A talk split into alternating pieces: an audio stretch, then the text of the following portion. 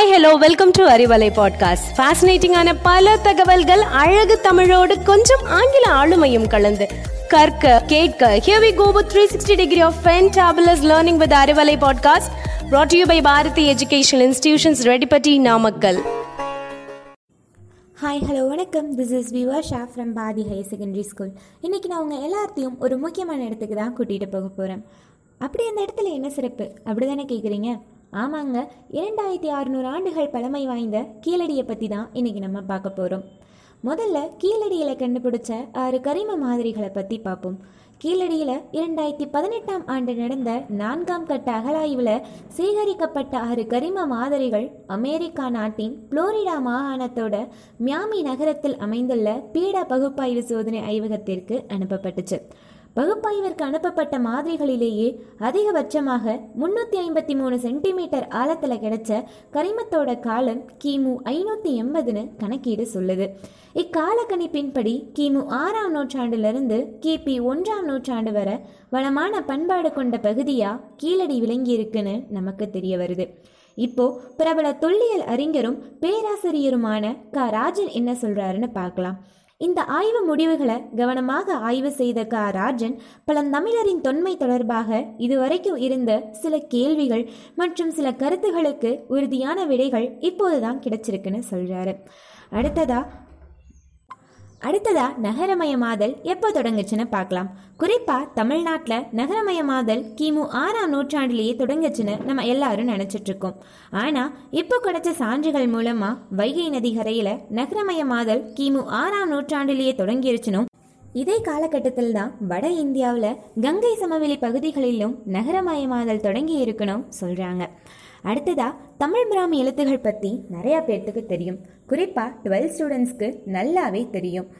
இதன் பற்றின அழகன் குளம், கொடுமணல், பொருந்தல் அகலாய்வின் முடிவுகள் படி தமிழ் பிராமி எழுத்து வடிவத்தோட காலம் கிமு 5ஆம் நூற்றாண்டுன்னு சொன்னாங்க. ஆனால் இப்போ கிடைச்ச கீழடி அகலாய்வு முடிவுப்படி அறிவியல் ரீதியான கால கணிப்புகள் தமிழ் பிராமி எழுத்து வடிவின் காலம் மேலும் 100 ஆண்டுகள் பழமை வாய்ந்தது அப்படிங்கிற முடிவுக்கு நம்மளை கூட்டிகிட்டு போகுது. இப்போ தமிழகத்தில் எழுத்தறிவு எப்போ தொடங்குச்சுன்னு பார்க்கலாம். எழுத்துகள் பொறிக்கப்பெற்ற பானை ஓடுகள் கிளைக்கப்பெற்றதின் மூலமாக கிமு 6ஆம் நூற்றாண்டிலேயே தமிழகம் எழுத்தறிவு பெற்ற சமூகமாக விளங்கியிருக்குன்னு நம்மளால் சொல்ல முடியும். ஆனால் இத்தனை நாட்களாக எழுத்தறிவு தொடங்கிய காலம் கிமு 3ஆம் நூற்றாண்டுன்னு தான் நம்ம நல்லா நினச்சிட்ருக்கோம். இந்த கருத்தில் பெரும் மாற்றத்தை கீழடி ஆய்வு முடிவுகள் தான் ஏற்படுத்தியிருக்கு.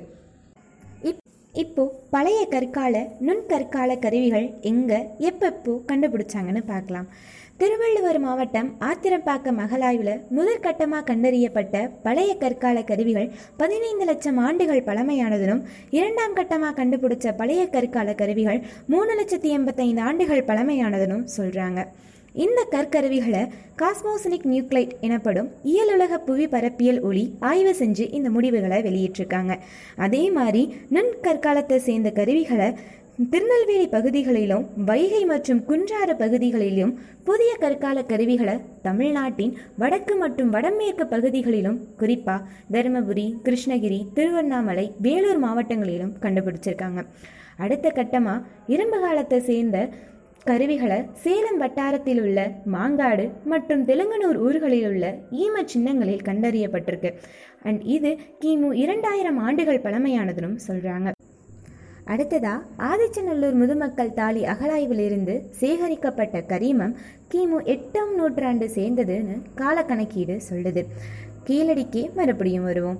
கீழடி அகலாய்வில் சேகரிக்கப்பட்ட 6 கரிம பகுப்பாய்வுகளின் முடிவில் கீழடியின் காலம் கிமு 8ஆம் நூற்றாண்டுன்னு வெளிவருது.